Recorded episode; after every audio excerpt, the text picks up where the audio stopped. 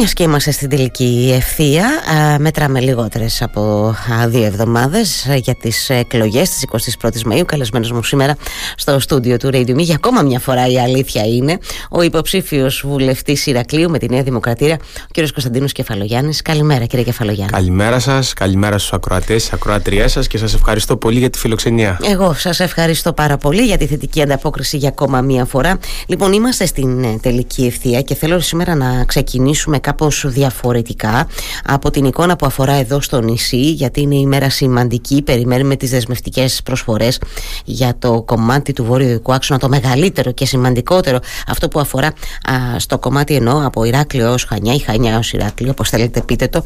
Είναι το μεγαλύτερο κομμάτι αυτού του αυτοκίνητο και περιμένουμε σήμερα τις δεσμευτικές προσφορές. Θέλω ένα σχόλιο σας παρακαλώ. Ο βόρειος οδικός άξονας είναι ένα τεράστιο έργο, ένα γιγαντιαίο έργο, το μεγαλύτερο δικό έργο που θα κατασκευάζεται στην Ευρώπη. Και η αλήθεια είναι πως σε μια περιοχή όπως η Κρήτη, όπου έχει θρηνήσει δεκάδες ε, ζωές στην άσφαλτο, είναι ένα έργο πραγματικά πνοής και τεράστιας σημασίας. Όπως είπατε, το μεγαλύτερο μέρος ε, είναι το σημείο Χανιά Ηράκλειο, όπου περιμένουμε τις δεσμευτικές, τις δεσμευτικές προσφορές. Ενώ όσον αφορά το τμήμα ε, Χερσόνησος ε, Νεάπολη στις 23 Απριλίου ο Πρωθυπουργός Κυριάκος Μητσοτάκης υπέγραψε τη συμβαση το, έργο, το κομμάτι θα γίνει μέσω ΣΔΙΤ, δηλαδή μέσω σύμπραξη ιδιωτικού και δημοσίου ε, τομέα. Ενώ έχουν ήδη ξεκινήσει τα πρόδρομα έργα για το τμήμα Νεάπολη Άγιος Νικόλαος mm. ύψους 186 εκατομμύριων ευρώ. Αυτό τώρα είναι το κομμάτι, σας, σας διακόπτω και συγγνώμη, αυτό είναι το κομμάτι τώρα που σας κατηγορεί ο ΣΥΡΙΖΑ ότι είναι ένα μόνο εργοτάξιο και ότι τα μηχανήματα δεν κουνιούνται κύριε ο, Κεφαλογιάννη. Ο, ο, ο, ο, ο, ο ΣΥΡΙΖΑ δεν θα μπορούσε να μας εγκαλίσει σε τίποτα τέτοιο γιατί έχει το ιστορικό του μετρό της Θεσσαλονίκης όταν εγκαινιάζανε μουσαμάδες αλλά τα, τα έργα προχωρούν, είναι πρόδρομα έργα τα οποία προχωρούν και η αλήθεια είναι πως ε, αυτό πρέπει να για να το γνωρίζει αυτό ο κόσμος, θα, θα μπορούσε κάποιος να ρωτήσει για ποιο λόγο προχωράνε τώρα τα έργα, για ποιο λόγο ο ΒΟΑΚ τώρα προχωράει και δεν έχει γίνει τόσα χρόνια, ενώ το σχεδιάζαν πολλές Η, απάντηση είναι, είναι μία, το Ταμείο Ανάκαμψης. Ναι. Όταν η Νέα Δημοκρατία ανέλαβε την κυβέρνηση, όσον αφορά το ΒΟΑΚ, υπήρχε μία έκθεση και κατάφερε να προχωρήσει και στη χάραξη και στο χρονοδιάγραμμα, αλλά να βρει και τη χρηματοδότηση που είναι και το πιο σημαντικό σε ένα τόσο μεγάλο έργο.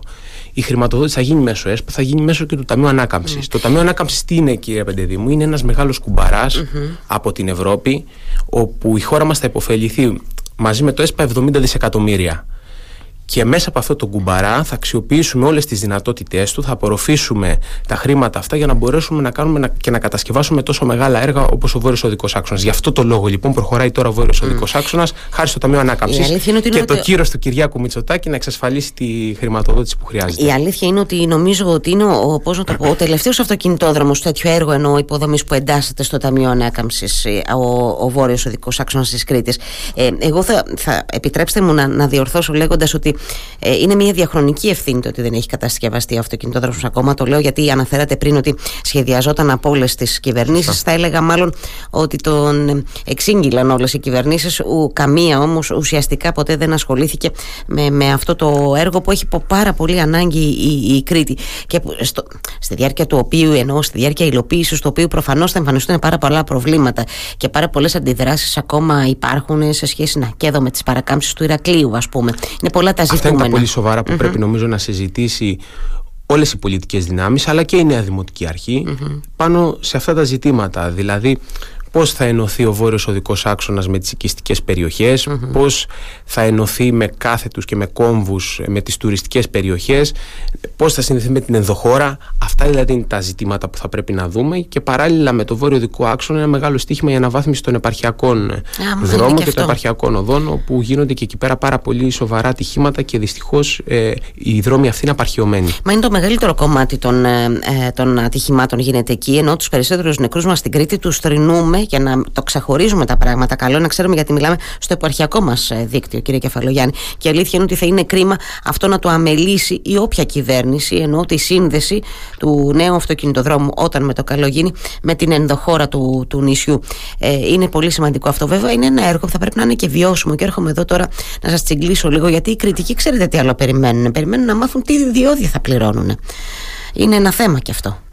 Κοιτάξτε, όσον αφορά τον αστικό ιστό, δεν νομίζω ότι θα υπάρχουν και αυτό είναι κάτι το οποίο πολύ σημαντικό πρέπει να το δουν όλες οι δυνάμεις. Ε, από εκεί και πέρα, μην ξεχνάτε ότι θα έχουμε και 5 εκατομμύρια τουρίστες το χρόνο. Ναι. Θα δούμε πώς πρέπει να αυτό το πράγμα να το ισορροπήσουμε και να, το, και να μπορέσουμε να δράξουμε αυτή την ευκαιρία. 5 εκατομμύρια τουρίστες οι οποίοι έχουν συνηθίσει σε μια τέτοια λογική και οι οποίοι θα το κάνουν με πολύ μεγάλη άνεση, θα πρέπει να δούμε από εκεί ε, τι χρήματα μπορούν να εξασφαλιστούν. Ε, εγώ δεν μπορώ τώρα να, να σας πω ότι ένα τέτοιο έργο θα μπορούσε να κατασκευαστεί χωρίς καθόλου διόδια. Ναι. Αυτό θα ήταν το μόνο εύκολο. Νομίζω ότι αλλά είναι μη ρεαλιστικό. Νομίζω, αυτό, νομίζω στην, στην, πολιτική πρέπει να λέμε την αλήθεια και πρέπει και όλα τα προγράμματα των κομμάτων και τα έργα να είναι κοστολογημένα. Mm. Το να λέμε δεν θέλουμε το ένα, δεν θέλουμε το άλλο, αλλά να μην αντιπροτείνουμε τίποτα, όπως κάνει ο ΣΥΡΙΖΑ, ο οποίος δεν έχει καταλάβει ότι πλέον ε, δεν είναι το κόμμα του 4%, αλλά είναι ένα κόμμα που διεκδικεί την εξουσία. Ε, νομίζω με, με βρίσκει αντίθετο. Mm-hmm. Ε, Πάντως θα πρέπει να συμφωνήσουμε όλοι σε αυτό ότι το πρωτεύον είναι η ανθρώπινη ζωή και να έχουμε καλούς δρόμους στην Κρήτη. Και πάνω σε αυτό, ναι, να δούμε και από πού αλλού μπορεί να βρεθεί χρηματοδότηση, να δούμε τι μπορεί να καλύψει το Ταμείο Ανάκαμψης, τι μπορεί να καλύψει το ΕΣΠΑ, τι μπορεί να καλύψει ο κρατικός ε, κορονοα Οπότε εκεί χρειάζεται νομίζω και μία σύγκληση των ε, πολιτικών δυνάμεων της χώρας. Έχουμε και άλλα μεγάλα έργα υποδομής ε, που υλοποιούνται στο νησί. Με πρώτα απ' όλα βεβαίως το αεροδρόμιο στο, στο Καστέλι. Με τους ρυθμούς αντιλαμβάνομαι εκεί να είναι πολύ πιο γρήγοροι από ότι έτσι, το αρχικό χρονοδιάγραμμα.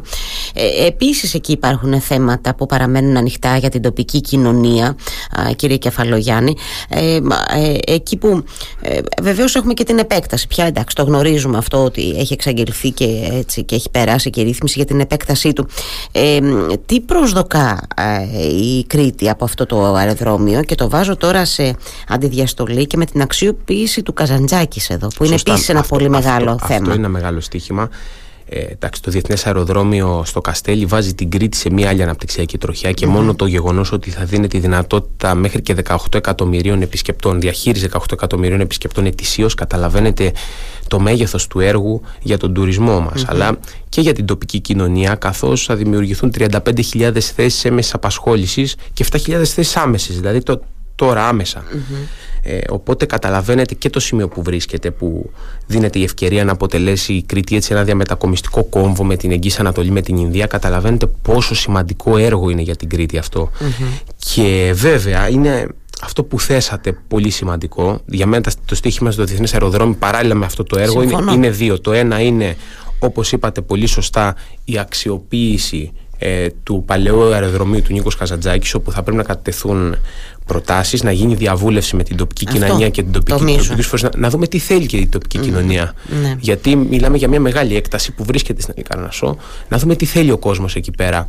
Εγώ είχα και στο παρελθόν είχα, είχα κάνει μια πρόταση που έχει να κάνει με ένα πανευρωπαϊκό κέντρο νέων που θα μπορεί να φέρει μεγάλες επενδύσεις τεχνολογικούς κολοσσούς για να μπορέσει να διαβάσει την εποχή που έρχεται, την εποχή της τεχνητής νοημοσύνης, ε, των blockchain, το blockchain τεχνολογιών και αυτό το οποίο θα είναι το μέλλον τα επόμενα χρόνια για να μπορέσει η Κρήτη να πρωταγωνιστήσει. Έχουν κατατεθεί και άλλες προτάσεις, έχουν ακουστεί πολλές και πολλές ιδέες πάνω στο θέμα. Αυτό νομίζω όμως ότι το πιο σημαντικό, οι προτάσεις είναι όλες καλοδεχούμενες και συζητήσιμες, το θέμα είναι να δούμε σε αυτό το κομμάτι τι θέλει η τοπική κοινωνία. Έτσι. Είναι, είναι μείζον να ληφθεί υπόψη ε, η, η γνώμη της τοπικής κοινωνίας όπως αυτή εκφράζεται μέσα από τους φορείς. Το λέω αυτό γιατί επανειλημμένα ο νυν δήμαρχος, ο οποίος εντωμεταξύ βέβαια θα αλλάξει, ενώ όσο πια θα εξελίσσεται αυτή η διαδικασία της αξιοποίησης του Καζαντζάκης, αλλά ο Βασίλης Λαμπρινός πολλές φορές και προσωπικά στον Κυριάκο Μητσοτάκη έχει θέσει το θέμα του αεροδρομίου ε, και σε κατηδίαν συζητήσεις και δημοσίως. Δηλαδή ότι πρέπει να ληφθεί υπόψη η γνώμη της τοπικής κοινωνίας και τα θέλω της, με την έννοια ότι το Ηράκλειο έχει ε, φοβερή έλλειψη ανοιχτών χώρων, οι οποίοι είναι ε, έτσι ανοιχτοί εν περιπτώσει στο κοινό με δράσεις, είτε που να μπορεί να φιλοξενήσει αθλητικές διοργανώσεις, είτε καλλιτεχνικές δράσεις. Πάσχουμε από αυτό και νομίζω ότι θα πρέπει να ληφθεί υπόψη σοβαρά το να ακουστεί η κοινωνία για το τι θέλει δηλαδή για την επόμενη μέρα. Να μην ληφθούν αποφάσεις, δηλαδή, ξέρετε, αυτές τις. Ε, ε, μέσα, σε μία, μέσα σε μία νύχτα. Να μην γίνουμε και νέο ελληνικό. Το έχει πει ο Άδωνης Γεωργιάδης αυτό. Αυτό, θα, ε. αυτό, θα σας αυτό θα σας έλεγα αμέσως ότι ε, το ένα είναι στοίχημα είναι η διαβούλευση, δηλαδή τι θέλει πραγματικά η τοπική κοινωνία. Το άλλο είναι να μην φτάσουμε σε μια κατάσταση όπως το ελληνικό που τραβούσε 15 χρόνια εκεί πέρα, μια κατάσταση παρανομία, μιας κατάσταση όπου καθένας πήγαινε, έστεινε το αντίσκηνό του εκεί πέρα και ένας χώρος ο οποίος έπρεπε να αξιοποιηθεί για, την, για την Αττική. Ε, πέρασαν 15 ολόκληρα χρόνια και τώρα μετά από χρόνια η Νέα Δημοκρατία κατάφερε να το ξεμπλοκάρει αυτό το έργο και να γίνει εκεί πέρα μια πολύ μεγάλη επένδυση 8 δισεκατομμύριων που θα προσφέρει χιλιάδες θέσεις εργασίας και θα διαμορφώσει και θα, θα αυξήσει και το ΑΕΠ της χώρας μας ε, κατά δύο μονάδες. Έχουμε παραδίπλα και το ακίνητο στις Γούρνες που επίσης επί χρόνια περιμέναμε να αξιοποιηθεί. Μας το είχαν αφήσει με βιολογικό καθαρισμό και τα κλειδιά στην πόρτα και το αφήσαμε να ερημώσει και να βρεθεί σε αυτή την κατάσταση που βρίσκεται. Αυτά τα λάθη πρέπει να αποφύγουμε. Το, εμείς δεν είναι, ο στόχος της πολιτική δεν είναι να κουβεντιάζουμε για το παρελθόν, αλλά είναι να βλέπουμε τα λάθη του παρελθόντος για να μπορούμε να διαμορφώνουμε το μέλλον και να υπατάμε καλά στο παρόν. Ναι. Και εκεί σχεδιάζεται πάντως μια πολύ μεγάλη επένδυση στις Γούρνες, στο Δήμο Χερσονήσου σου. Ε, υπάρχουν αντιδράσεις και για το καζίνο εκεί και τα λοιπά. Ε, ωστόσο φαίνεται ότι έχει μπει σε μια, σε μια τροχιά, εν πάση περιπτώσει, η αξιοποίηση αυτού του, του ακινήτου. Φιλέτο το λέμε και είναι όντως φιλέτο και, και αυτό. Ε, θεωρείτε λοιπόν ότι έχει, για να κλείσουμε λίγο το θέμα της Κρήτης, που δεν κλείνει πολύ εύκολα βέβαια, αλλά για να περάσουμε και στην υπόλοιπη επικαιρότητα, θεωρείτε λοιπόν ότι έχουν μπει σε μια καλή τροχιά πια Εγώ τα έργα ότι, αυτά; Ναι, ότι τα έργα αυτά έχουν μπει σε μια πολύ καλή και το θέμα δεν είναι ποιος θα πάρει. Γιατί πολλές φορές γίνεται η συζήτηση, το περιμένετε μας έχει. Τι θα κάνει αυτός που θα πάρει ένα ναι. τέτοιο έργο; Αυτός που θα κάνει την προσφορά και η προσφορά θα γίνει αποδεκτή για να μπορέσει η τοπική κοινωνία να έχει ωφέλη. Για να μπορεί ο πολίτης του Ηρακλείου να έχει ε, χώρους ε, ψυχαγωγίας, να έχει χώρους στάθμευσης, να έχει μια καλύτερη ζωή. Αυτό είναι το στίχημα. Ο πολίτης, δηλαδή ο Θεός όλων των κομμάτων πρέπει να είναι ο πολίτης. Πολύ σημαντικό είναι αυτό που λέτε. Ε, ελπίζω, ε, ξέρετε, ε, η κοινωνία πολλές φορές κατηγορεί το πολιτικό προσωπικό ότι στο επίκεντρο των συζητήσεων μπαίνει ο πολίτης μόνο προεκλογικά δυστυχώς κύριε Κεφαλογιάννη και μετά λίγο ξεχνιούνται όλα. Δεν ξέρω αν το ακούτε αυτό το, το παράπονο. Δηλαδή τύπου Κωνσταντίνε μην μας ξεχάσεις μετά αν εκλεγείς με τον το, καλό βουλευτής. Το ακούω Ακούτε. και συμφωνώ και απόλυτα με τον κόσμο σε αυτό γιατί δυστυχώς θα το γενικά και οι κυβερνήσεις και οι πολιτικοί τις περισσότερες φορές κοιτάνε την επόμενη και δεν κοιτάνε τα επόμενα χρόνια της χώρας, της Κρήτης, του νόμου Ηρακλείου.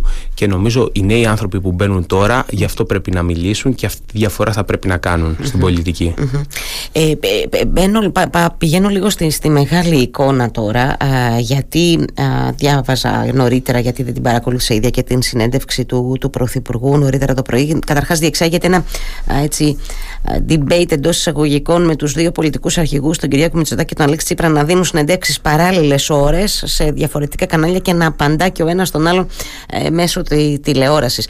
Μέχρι να γίνει. Με, μέχρι να γίνει το debate. το με debate. τον Κυριάκος Μητσοτάκης είπε νωρίτερα στον Αντένα ότι το debate μεταξύ των δύο θα γίνει α, με φόντο τις δεύτερες κάλπες που θα γίνουν πιθανότατα στις 2 Ιουλίου με το καλό. Τώρα, γιατί λέτε, όχι ότι μπορείτε να το ερμηνεύσετε, θέλω όμως το σχόλιο σας, γιατί, γιατί αρνείται ο Πρωθυπουργός να συναντήσει έτσι και ενώπιον να συναντήσει τον Αλέξη Τσίπρας σε ένα debate και με φόντο τις κάλπες της 21ης Μαΐου. Κοιτάξτε να δείτε, ο, ο κ. Μητσοτάκης δεν, σε καμία περίπτωση δεν έχει φοβηθεί, φοβηθεί να κάνει κάτι τέτοιο. Το σωστό όμως και το θεσμικά ορθό είναι να, να συναντηθούν όλα τα κόμματα σε ένα debate. Πέραν αυτού. Εξάλλου αυτό ήταν, ήταν ένα, ένα αίτημα που πάντα το είχε και ο ίδιος ο ΣΥΡΙΖΑ όταν βρισκόταν στο 4%. Τώρα θυμήθηκε πάλι ότι τα μικρά κόμματα δεν, δεν πρέπει να έχουν λόγο και θα πρέπει να γίνει debate μεταξύ των δύο αρχηγών. Νομίζω ότι είναι, είναι σωστό αυτό που η, η απόφαση που πάρθηκε και από την Επιτροπή, την αρμόδια για τις εκλογές, να γίνει ένα debate όλων των πολιτικών αρχηγών και εννοείται πως σε δεύτερη φάση, το είπε εξάλλου και ο ίδιος ο Κυριάκος Μητσοτάκη, να γίνει και ένα debate μεταξύ των δύο. Mm-hmm. Εμείς έτσι κι αλλιώς επιδιώκουμε αυτή τη σύγκριση όχι τη σύγκρουση αλλά τη σύγκριση. Τη σύγκριση των δύο πρωθυπουργών, τη σύγκριση της τετραετίας του ΣΥΡΙΖΑ 2015-2019 και τη σύγκριση ε, της ε, κυβέρνησης της Νέας Δημοκρατίας 2019-2023 για να μπορέσουμε να μετρηθούμε και σε όλες τις ατζέντες και σε όλα τα θέματα. Δηλαδή ποιος τα κατάφερε καλύτερα στα εθνικά θέματα. Mm-hmm. Εμείς που αντιμετωπίσαμε τη μεγάλη κρίση στον Εύρο και εξοπλίσαμε τις ένοπλες δυνάμεις ή ο ΣΥΡΙΖΑ που μας έλεγε ότι δεν υπάρχουν θαλάσσια σύνορα και ότι με την Τουρκία θα το ρισκάρει. Δεν θα ήταν ένα του, σκέφτομαι εγώ τώρα στα, στα χέρια του Πρωθυπουργού, εάν όντως πήγαινε σε ένα debate και με τον κύριο Τσίπρα, ενώ εκτός από αυτό που θα συμμετάσχουν και πολύ ορθά όλοι οι πολιτικοί αρχηγοί, δεν θα ήταν ένα του, δεδομένου ότι. Ε, και α, λογικό είναι, επενδύει πάρα πολύ στη σύγκριση ο Πρωθυπουργός, όπως ακριβώς είπατε και εσείς των πεπραγμένων των δύο κυβερνήσεων. Δεν θα ήταν ένας άσος στο μανίκι του να έρθουν ενώπιο ενώπιο και να τα συζητήσουν η οποία γίνεται βέβαια και συνεχώς και καθημερινά και σε επίπεδο ε, τηλεοπτικό αλλά και γινόταν και για πολλά χρόνια τώρα σε επίπεδο Ο κόσμος νομίζω ε, τους μετράει και τους αξιολογεί ναι. Και παρόλο που εμένα δεν, δεν ε, μου αρέσει να επικαλούμε τις δημοσκοπήσεις ε, φαίνεται ότι σε όλες τις μετρήσεις ο κόσμος θεωρεί καταλληλότερο για πρωθυπουργό τον Κυριάκο Μητσοτάκη. Αυτό είναι ένα μεγάλο, μια ναι. μεγάλη επιτυχία για τη Νέα Δημοκρατία και ένα μεγάλο συγκριτικό πλεονέκτημα για τη μάχη των. Ε, ναι. Η αλήθεια είναι ότι διατηρεί, διατηρεί αυτό το προβάδισμα ο πρωθυπουργός στην καταλληλότητα ενώ από τον Αλέξη Τσίπρα όλα αυτά τα, τα χρόνια. Από την αρχή δηλαδή της διακυβέρνησης και σήμερα που μιλάμε. Αλλά λέω, μήπως αυτό δείχνει ότι τελικά δεν είναι, ενώ αυτό είναι το αφήγημα που ακούμε από τη Νέα Δημοκρατία, ότι η πρώτη κάλπη είναι σημαντική, αυτή της 21η Μαου. Μήπως τελικά δίνεται ε, άλλη βαρύτητα, ε, Μήπως αλλάζει λίγο αυτό; Η, η, η κάλπη της 21η Μαου είναι, είναι η μητέρα των μαχών και είναι η μόνη κάλπη, λένε και ανατακτά χρονικά διαστήματα και στελέχη της παράταξης, αλλά και ο ίδιος ο Πρωθυπουργός. Και το λέμε αυτό γιατί στις πρώτες κάλπες θα διαμορφωθούν εκείνες οι ισορροπίες που θα μας δείξουν ποιος θα κυβερνήσει τη χωρα Εγώ κυρία Πεντεδήμου θεωρώ ότι αν βγαίνουν τα κουκιά ε, του κύριου θα επιδιώξει ε, κυβέρνηση τιμένων ή ακόμη και κυβέρνηση Οπότε είναι πολύ σημαντικό ε, η πρώτη κάλπη, να μην δούμε την πρώτη κάλπη ως μια χαλαρή ψήφος, ναι. αλλά ως μια πολύ κρίσιμη εκλογική αναμέτρηση. Γι' αυτό, γι αυτό τώρα το, το σχετίζω με το debate ενδεχομένως των δύο αρχηγών πριν την 21η Μαΐου, γιατί λέω ότι με την βαρύτητα που δίνει η Νέα Δημοκρατία στην πρώτη κάλπη και όχι μόνο, θα περίμενε κανείς ο Κυριάκος Μητσοτάκης να θέλει να βρεθεί και πριν από αυτή τη μάχη ε, ε, μόνος του με τον Αλέξη Τσίπρα, ώστε να συγκριθούν και τα πεπραγμένα αλλά και τα προγράμματα των δύο κομμάτων. Ε, γι' αυτό αναρωτιέμαι με μεγαλοφόνος ε, βέβαια. Εμείς, εμείς ε, το κάνουμε αυτό και σε, και σε επίπεδο στελεχειακό και υπάρχει πάντα αυτή η, η εύλογη αντιπαράθεση γιατί η δημοκρατία αυτό είναι, είναι η αντιπαράθεση, η αντιπαράθεση απόψεων και η προβολή τους.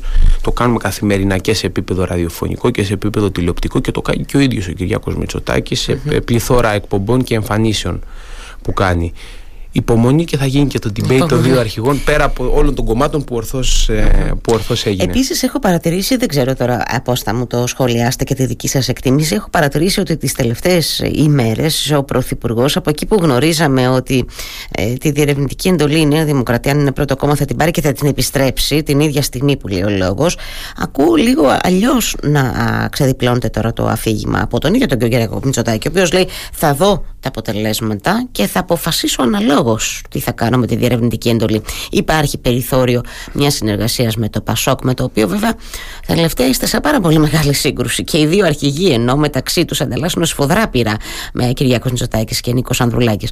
Θα μπορούσε να υπάρξει την επόμενη μέρα ε, μια, μια συνεργασία με το Πασόκ, κύριε Κεφαλογιάννη. Κοιτάξτε, οι, οι συγκυβερνήσεις δεν είναι μόνο αριθμητικά μεγέθη. Δεν είναι πόσους βουλευτές έχει ο ένας και πόσους βουλευτές έχει ο άλλος. Είναι και μια σύγκληση προγραμματική. Ναι. Και αυτή τη στιγμή αλήθεια είναι πως με το Πασόκ του κυρίου Νδρουλάκη έχουμε μια πολύ μεγάλη Ε, για παράδειγμα, το Πασόκ αυτή τη στιγμή έχει αρνηθεί την αναθεώρηση του άρθρου 16 για την παιδεία. Ναι. Ε, αρνείται την αξιολόγηση που θέλουμε αυτή την τετραετία να προχωρήσουμε ακόμα πιο δυναμικά στο δημόσιο τομέα. Οπότε πάνω σε τι να υπάρξει ε, αυτή η προγραμματική σύγκληση; Τίθεται δηλαδή ένα ερώτημα. Εμείς έχουμε κάνει μια συγκεκριμένη πρόταση στον ελληνικό λαό. Και ο ελληνικός λαός, βέβαια, ε, κρατάει το μαχαίρι και το καρπούζι και αυτός θα αποφασίσει ε, και θα αποφανθεί στις 21 του, 21 του Μάη. Mm-hmm. Εμάς η πρότασή μας είναι αυτοδύναμη κυβέρνηση της Νέας Δημοκρατίας. Και όταν λέμε αυτοδύναμη κυβέρνηση, δεν εννοούμε, δεν εννοούμε και μονοκομματική και μονοχρωμη Δεν εννοούμε και μονόχρωμη. Γιατί Όπως είδατε αυτή την τετραετία, πολλά στελέχη και από άλλες παρατάξεις ε, εντάχθηκαν στη Νέα Δημοκρατία και πήραν και σημαντικά πόστα και σημαντικά υπουργεία. Επομένως ε, εμείς ε, το θέτουμε αυτό όχι, όχι για πολιτικούς λόγους, όχι για λόγους πολιτικής σκοπιμότητας αλλά για λόγους εθνικής αναγκαιότητας. Γιατί θεωρούμε και το πιστεύουμε ότι σε ένα σύνθετο κόσμο συνεχών αλλαγών, αστάθειας, κρίσεων όπως είδαμε και αυτή την τετραετία χρειάζεται μια κυβέρνηση που να μπορεί να πάρει γρήγορες και άμεσες αποφάσεις. Φαντάζεστε δηλαδή στην κρίση του Εύρου που αναφέραμε προηγουμένως να έπρεπε να, τρία κόμματα να συνεννοηθούν; Ή φαντάζεστε στην υγειονομική κρίση που αντιμετωπισαμε να έπρεπε επίσης τρία κόμματα να συνεννοηθούν και να πάρουν αυτά τα σκληρά μέτρα; Ναι. Θα γινόταν ένα παζάρι. Ναι, και αυτό είναι ένα παζάρι στην πλάτη του ελληνικού λαού. Ε, ο Υπουργός είπε αυτό, ο Υφυπουργός που είναι δικός μας κάτι άλλο, ο Γενικός Γραμματέας. Ε, mm. δεν νομίζω ότι θα βοηθούσε την ελληνική mm. κοινωνία κάτι τέτοιο αυτή την τετραετία. Βέβαια, μια πολύχρωμη κυβέρνηση τώρα δεν ξέρω, μπορώ να αντιληφθώ πώς θα σταθεί όταν ο, ο ίδιος ο Γιώργο Μητσοτάκη, ακριβώς επειδή ρωτάτε επιμόνως από εμάς τους δημοσιογράφους, επαναλαμβάνει το τελευταίο επίσης διάστημα ότι η κυβέρνηση της Δημοκρατίας θα στηριχτεί μόνο θα πάρει ψήφο εμπιστοσύνη μόνο από βουλευτές που θα έχουν εκλεγεί από τη Νέα Δημοκρατία.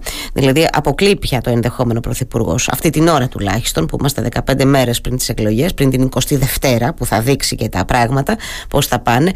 Ε, το αποκλείει ο πρωθυπουργός αυτό. Πράγματι, αυτό το, το είπε και μάλιστα το έθεσε και σε αντιδιαστολή με, το, με τις ναι. τελευταίες μέρες κυβέρνηση ΣΥΡΙΖΑ, όπου είχε καταφέρει να πάρει κάποιους βουλευτές από τον Καμένο, κάποιους από το ποτάμι, για να ναι. μπορέσει να περάσει τα τελευταία του νομοσχέδια και να μείνει στην κυβέρνηση κυβέρνηση. Ε, εμάς σας είπα ξεκάθαρα κύριε Πεντεδήμο, στόχος μας είναι η πρωτιά στην ε, πρώτη κάλπη και η αυτοδυναμία στη δεύτερη. Και θεωρούμε ότι η αυτοδυναμία στις δεύτερες εκλογές είναι ένας ρεαλιστικός Αυτό βέβαια θα εξαρτηθεί και από τους συσχετισμούς που θα διαμορφωθούν στην πρώτη κάλπη. Είναι αλλιώς το καταλαβαίνετε. Αυτό είναι αλλιώς η Νέα Δημοκρατία να πάρει 29% στις πρώτες εκλογές και αλλιώς να πάρει 35-36% στις πρώτες εκλογέ. Θα μιλάμε με άλλους όρους. Μιλάμε με άλλους όρους. Εγώ όμως θεωρώ και βλέποντας όχι τις δημοσκοπήσεις, αλλά ε, τη δημοσκόπηση της χειραψίας που κάνουμε καθημερινά στο νομό, περιοδεύοντάς τον, ε, είμαι αισιόδοξος ότι στις δεύτερες κάλπες η Νέα Δημοκρατία θα είναι αυτοδύναμη. μάλιστα. Άρα λοιπόν βλέπω τώρα ότι ο στόχος λίγο μεταβάλλεται και εντάξει, είναι και λογικό αυτό μέχρι ενός σημείου ε, ότι το βλέμμα πια είναι στις δεύτερες κάλπες για για, για, αυτοδυναμία που μένει να το δούμε βέβαια και αυτό γιατί και τότε μπορεί να χρειαστεί, λέω εγώ, πάλι να μετρήσουμε κουκιά κύριε Κεφαλογιάννη και εκεί φαντάζομαι ότι όλοι θα πρέπει να αναλάβουν τις ευθύνες Τον τελευταίο λόγο τον έχει ο ελληνικός λαός. Αυτό θα μας υποδείξει πώς θέλει να, από ποιον και πώς θέλει να κυβερνηθεί. Ε, και βέβαια, ξαναλέω βέβαια ότι είναι ένα θέμα αυτό μετά για το πώς θα αντιληφθεί ο κάθε ε, πολιτικός αγιός και το κάθε κόμμα την ευθύνη για το αν θα πρέπει η χώρα ενδεχομένως, λέω εγώ τώρα, και αυτό το σενάριο έχει ακουστεί, να πάει και σε τρίτες εκλογές. Δηλαδή να σύρεται σε αλλεπάλληλε εκλογικές αναμετρήσεις. Είναι ένα θέμα αυτό που όμως είναι ε, αρκετά, αρκετά μακριά. Ε, Πώς βλέπετε, ε, αυτή, θέλω τώρα να πάμε, επειδή είστε ένας νέος άνθρωπος, το έχουμε συζητήσει πολλές φορές μαζί ε, και έχετε αντιπαρατεθεί και εδώ στο στούντιο του Radio Me ε, με επίσης ανθρώπους νεαρής ηλικίας ε, που στοχεύουν στην ανάδειξη νέων ανθρώπων στην πολιτική ζωή. Ε, Πώς βλέπετε να διεξάγεται ο πολιτικός διάλογος στο τελευταίο διάστημα, αυτή την πόλωση δηλαδή την αντιλαμβάνεστε στο πλαίσιο της προεκλογικής εκστρατείας; Το λέω γιατί θεωρητικά θα έπρεπε να θέλετε, φαντάζομαι, κάτι άλλο κι εσείς να ακούσετε και κάτι διαφορετικό. Ε. Η αλήθεια είναι πως οι προεκλογικές περιόδοι έχουν ε, πάντα μια τοξικότητα. Ίσως αυτή τη φορά να υπάρχει και μια ένταση παραπάνω γιατί υπάρχουν και επιθέσεις σε προσωπικό επίπεδο που δεν θα έπρεπε ε, ενώ θα έπρεπε να γίνει μια σύγκριση προγραμμάτων και μια σύγκριση πεπραγμένων mm-hmm. όπως σας είπα προηγουμένως και νομίζω ότι οι νέοι άνθρωποι που μπαίνουν στην πολιτική είναι κάτι το οποίο πρέπει να αλλάξουν και πρέπει να διατηρήσουν το επίπεδο του δημόσιου διαλόγου πάνω στα μεγάλα ζητήματα γιατί το να κάνουμε συνέχεια αντιπαράθεση για το ποιος θα έκανε χειρότερα ή το σε ποια κυβέρνηση έσκασε το μεγαλύτερο σκάνδαλο ή ποιος ε, πήρε τα περισσότερα και να γίνεται συνεχώς μια τέτοια αντιπαράθεση δεν νομίζω ότι επωφελεί κανέναν και δεν νομίζω ότι είναι και κάτι το οποίο ενδιαφέρει πλέον το, τον κοσμο και τον πολίτη. Ο, ο Έλληνας αυτή τη στιγμή θέλει να ακούσει για τα μεγάλα ζητήματα που τον απασχολούν ε, για την ακρίβεια, για τον πληθωρισμό. Ναι, ναι. Θέλει να ακούσει για τα μεγάλα προβλήματα που θα δούμε στο μέλλον, όπως είναι το δημογραφικο Αυτή τη στιγμή είμαστε μια χώρα όπου έχει 125.000 θανάτους το χρόνο και 85.000 γεννήσεις. Αυτό σημαίνει ότι χάνουμε ένα αρέθιμο κάθε χρόνο και κινδυνεύουμε ως έθνος το 2100. Θέλει να ακούσει ο νέος για την πράσινη για την οικολογία, για αυτά που κουβεντιάζονται σε επίπεδο Ευρώπης με το Green Deal, με το πώς θα μπορέσει και η οικονομία πιο πρωτογενεί τομέας να μεταβούν στον, στην πράσινη ανάπτυξη και να μπορέσουν να εκμεταλλευτούν αυτές τις ευκαιρίες που δίνονται τώρα σε επίπεδο Θέλω να σας πω ότι υπάρχουν πολύ μεγάλα ζητήματα που θα έπρεπε να απασχολούν το δημόσιο διάλογο και εσείς πολύ καλά κάνετε και τα αναδεικνύετε και στο ραδιόφωνο σας το οποίο το ακούω πολύ συχνά και μιλάτε για αυτά αλλά αυτό θα έπρεπε να είναι και ο κανόνας, ο κανόνας. και όχι η εξαίρεση. Ναι, να μιλάμε και λίγο για προγράμματα και για την επόμενη μέρα. Τελευταία μου ερώτηση, ε, εκτίμηση προφανώς αν και υποψιάζομαι την απάντησή σας ε, πόσο πιθανό είναι να καλυφθεί αυτή η μεγάλη διαφορά που κατεγράφει στις εκλογές του 19 στο νομό Ηρακλείου μεταξύ ΣΥΡΙΖΑ και Νέας Δημοκρατίας κύριε Κεφαλογιάννη; Είστε αισιόδοξος ότι θα κερδίσετε κάποιες από αυτές τις 13 μονάδες θυμίζω διαφορά ε, το 19 είμαι, είμαι Δεν πολύ, τις λες και λίγες. Είμαι πολύ αισιόδοξος και εμείς έχουμε θέσει και ως, και ως Νέα Δημοκρατία στο Ηράκλειο στόχο την πρωτιά. Σίγουρα είναι ένας δύσκολος νομός, διαχρονικά δύσκολος και όπως είπατε και το 2019 κατέγραψαμε τα χαμηλότερα ποσοστά ανά την επικράτεια. Οπότε έχουμε πολύ δρόμο να διανύσουμε Είμαι αισιόδοξος όμως, καθώς όπως αναφέραμε και προηγουμένως, προχωράνε μεγάλα αναπτυξιακά έργα. Ενώ ταυτόχρονα ήταν και μια πολύ καλή χρονιά και για τον τουρισμό μας, όπου έγινε ρεκόρ αφήξεων, αλλά και για τον πρωτογενή τομέα λόγω της πολύ ψηλής τιμής του ελαιολαδου ε, τα μηνύματα που λαμβάνω εγώ είναι αισιόδοξα και αυτό με κάνουν και εμένα αισιόδοξο ότι η Νέα Δημοκρατία θα μπορούσε να είναι και πρώτη στο νομό Ηρακλείου, που αυτός είναι ο στόχος του κόμματό μας.